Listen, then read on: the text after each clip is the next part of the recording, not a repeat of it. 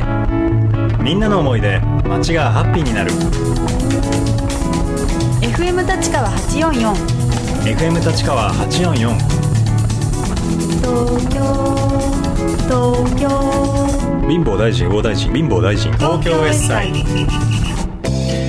さあ続いてはみんなで作る東京西川大学のコーナーです。このコーナーは多摩地域をフィールドに街をキャンパスに見立て誰もが参加できるユニークな学びの場東京西川大学が企画するコーナーです。本日はミリメーターの笠木秀則さんと宮口明子さんにゲストに来ていただいています。よろしくお願いします。よろしくお願いします。なんかテンション低いです。大大丈夫ですか？ミリメーターさん。はい、はい。はい、あのー本日は今年も開催庭大のオープンキャンパス教室を探せというテーマでいろいろお話を伺ってみたいんですが、あのーまずはその前にお二人が共同主催されているミニメーターについてご紹介いただいてもいいですか？はい。えーとですね、私たちは一は応建築家ということで名乗らせていただいてるんですけども、はいえー、と実際に建築物を建ててるわけではなくてですね、はい。はい、はい、具体的に例えばですねマドリックスという間取り柄のレジャーシートうんうん。っていうものがあるんですね。はい。それは、えーとまあ皆さんピンとわかるかもしれませんが、はい。まずレレジャーシートに間取りが描かれているというものですね、おー。はい。でそれをフラッと,、えー、と地面に敷くだけで、うん。そこがあなたのリビングになりますよっていうな。るほど。はい。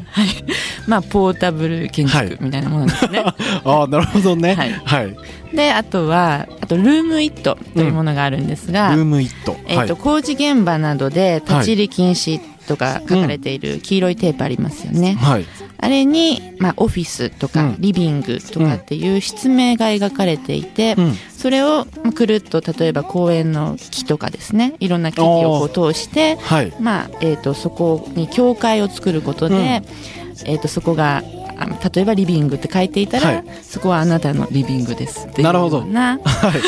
まあ、ルームイットってポストイットのちょっとうん。お部屋バージョンって簡易的にうそうんいう空間ができてしまうというような、うん。まあ、そんな、えー、とものをいろいろ作っています。すごい変わったポジションの建築家ですね。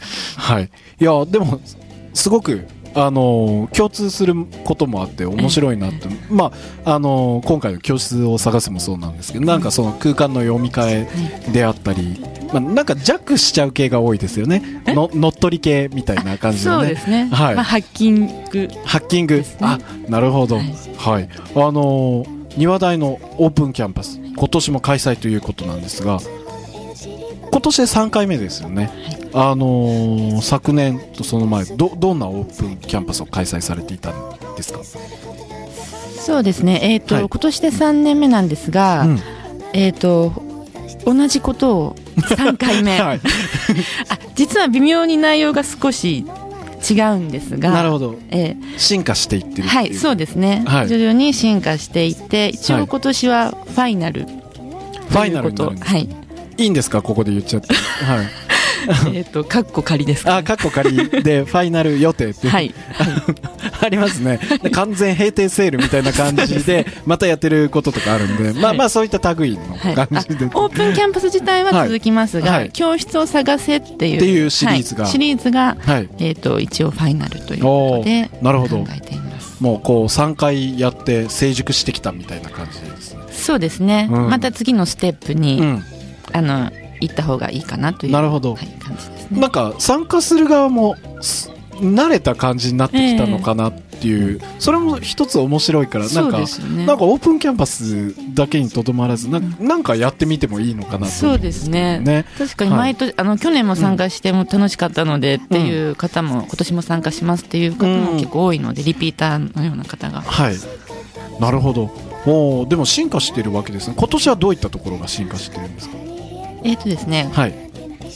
今年は、はいえっ、と逆にえっ、と一番最初に戻ったと言いますか、はい。もうちょっと最初の、えっ、とコンセプトをシンプルにうん。ちゃんともう一度振り返ってやろうっっていうような、うん。まあ、ファイナルだけにはい。やっぱちゃんと最初にやりたかったことをきっちり、うん。あのやろうっていうようなことではい。やっています。はい、あのーこのねキャンパスがないのにオープンキャンパスをするっていうもうそもそもこういう発想がすごくユニークあのだと思うんですけれども教室を探せっていうアイデアってどうやって思いついたんですか？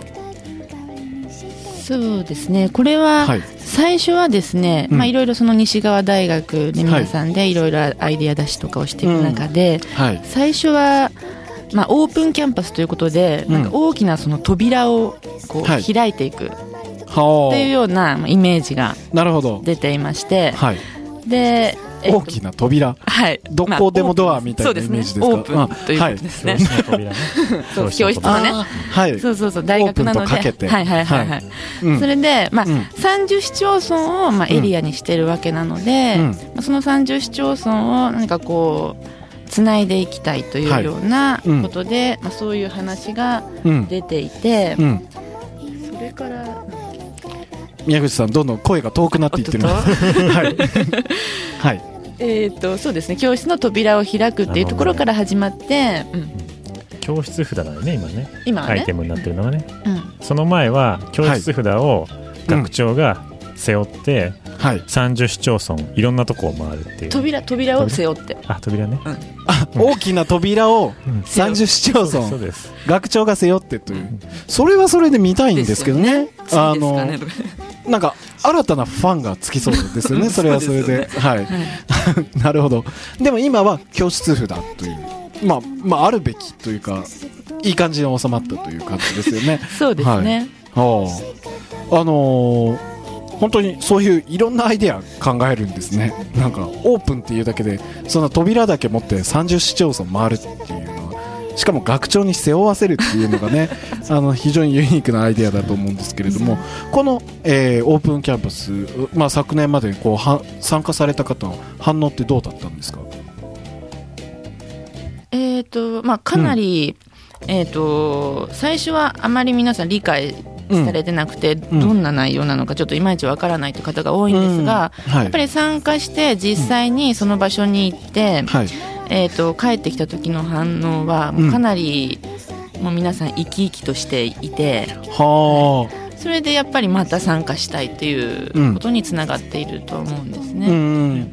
基本的なルールとしては、はい。そのここを教室と見立てたいみたいな、はい。そういう風景を探してきて写真を撮ってくるみたいなそうですね。そういうフィールドワークなんですよね。まあ、だけど風景に限らず、うん。やはり、えー、といくつかミッションがあって、はい。その地域の人に、えーとうんなんかインタビューするとかっていう決まり事があってはい、だからそういうコミュニケーションを通して、うん。えー、となんかそういう学びとか気づきみたいなもので、そここは教室になりうるだろうっていう、あのそういった風景だけじゃなくて人でもいいっていうようなことですうん。ね。あーでもそうやってなんて言うんでしょう。学びをテーマにして、うん。街の人とコミュニケーションを取ってみたり、あのいつも見ていた風景をいつもと違う見方をしてみたりとか、なんか西川大学のコンセプトがすごいぐっと凝縮されたようなうん。フィールドワークになっていて、とても面白いなと思うんですけれども、まあ、なんて言うんだろう。こう写真とかこう見てるとあのどんどんツイッターとかあの特別サイトでアップされますよね。なんか教室に見立てやすい風景とかこう傾向とかってやっぱあったりしたんですか？なんかみんなの中にこう潜在的にある西側みたいなのってそういうのが見えてくるとすごい面白いのかなと、そうですよね、うん、まあね、自然はまず環境としてすごい豊かなので、うん。はい。そういったものは多いですね。うん。そうですね。だけど、うん。まあ、やっぱり一番面白いのは人だったりするわけですよね。はい、うん、でそれであのかなりあのお家の人にご飯をごちそうになったりみたいなへチーえ、ムがいたり、うん。こういろんな、えその町の歴史の話をうん。聞いて、うん。そしたらその人が違うまたもっと知ってるよっていう人を紹介してもういいとも状態でこうなるほど。いろんな人に巡り合うっていうこともあったり。なるほど。やっぱこう人との出会いっていうのがやっぱ一番面白いんですかね、うん。うん、このなんて言うんでしょう。さまざまな場所をこう教室に読み替えることでこう地域をいつもとはいつもとちょっと違った視点で見ることができると思うんですけれどもなんかこういったフィールドワークを行うことで今後なんかこういったような可能性を広げていきたいとかなんかそういった思いってありますか？そうですね。他の町でもちょっとやってみたいですよね。あーこのうん。東京の西側だけじゃなくて、はい、そうですね、うん。で例えば、うん。まあ過疎地帯でもできるかもしれないし、うん。っていうのはあの建物がどんどん建たなくなってきている時代が、うん。まあ、建築家としてはあるなと考えていて、うん。そういう時に、まあ、例えば名前を変えてあげるだけで、うん。そこが新しく生まれ変わるとかそういう可能性があるんじゃないかなとは思ってますね。なるほど。今の言い換えればついに俺たちの時代がやってきたみたいな感じですよね。冒頭でこうあまり建てない建築家はい。で建たない時代になってきた、うんうんうん。さあミリメーターの時代が 幕開けですみたいなね感じの。あーでもそういったことですよね。本当にこう、ま、街街づくりってよく言いますけど街をこうどうやって使っていくかっていうそういういろんな読み替えとかできると思うんで本当にそういった能力柔軟な能力っていう今後求めどんどん求められるようになると思うんですけれどもあのーなんて言うんでしょうミリメーターがこう考える郊外都市の可能性ってどんなところにあると思いますか？今ちょっと別のエリアでもやってみたいって言って話戻すようで悪いんですけれども、はえーっとですね、まあ、郊外って言ってもかなりうんすごい広くて、い、うん。例えば森があり、はい。国道沿いのまあショッピングセンターとかショッピングモールがあったりとか、うん。いろいろあるんですけど、うん。まあ、だから一言で言うとね森と砂利みたいのがうん、なんか面白いなと思っていて。森と砂利が面白い、はい、でね、森はまあもちろんそういう自然環境みたいなのはもちろん近いから、はい。住んでる場所と自然の近さみたいなとこもあるんですけどはい。あと砂利というのは、はい。まあ、ちょっと変な話ですけど、はい。国道沿いのね空き地みたいなとこそこにうん。なんか駐車場で砂利のあの空き地とかがあるんですけどそういうところにねなんか文化が宿宿る時代が来るんじゃないかなと思っていて昔はだからはい。都市、うん。要するに都会のど真ん中から文化が生まれてた時代だったんですけど、例えばね、そういううん。コンクリートから生まれる文化みたいなのもあったんですけど、うんこれからはそういうどっかのなんかうん。寂れた空き地からうん。文化が生まれる時代がやってくるんじゃないかなとなるほど思ってますね郊外はね。さすがなんか目の付けどころが違うと言いますか。僕一瞬どう答えていいか分かんなかったんですけど 今のお話聞いてなんかねあの到底そそんなところから文化が生まれるなんて思いも知らなかった、思いもよらなかったみたいな、そういったところから何何か新しいものが今後生まれてくる可能性って十分あるよってことですよね。そうですよね最初こうストリートカルチャーとかっていうのね、まさかこう若者のストリートからそれがカルチャーになるっていう誰も予想できなかったことですから、もうそういったことって今後どんどん起きていくんだなというふうにね思いますね。はい。あのーいろいろ話は尽きないんですけど、あのー60名が埋まってしまったという予約が埋まってしまったというオープンキャンパスについて、はい、改めてお知らせをお願いします。はい、はい。えっ、と6月9日の土曜日に、はい。えっ、とオープンキャンパス教室を探せが開催されます。えっ、とまだ60名埋まってしまったのですが、ちょっと、えっ、と募集数を増やそうということで、まだちょっと空きがありますので、うん。えっ、と月曜日まで、うん。えっ、と募集しています。はい。で、えっ、とまあ知らない地域を探索してみたい人や、はい。まあ知らない誰かと、まあ、小さな旅をしてみたい人など、うん。えー、と知らない人とか場所に出会いつながる機会ですので、ぜひ、えー、と積極的に楽しんでもらえる方参加者をお待ちしております。はい。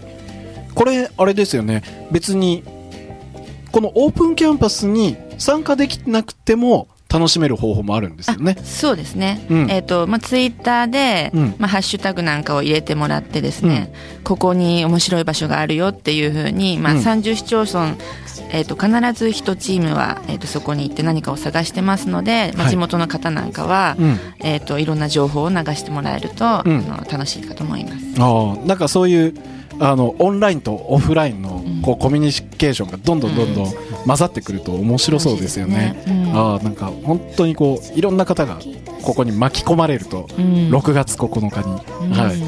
楽しいです、ね。いやー楽しみですね。はいありがとうございます。本日はミリメーターの笠木秀則さんと宮口明子さんにお話を伺いました。どうもありがとうございました。ありがとうございました。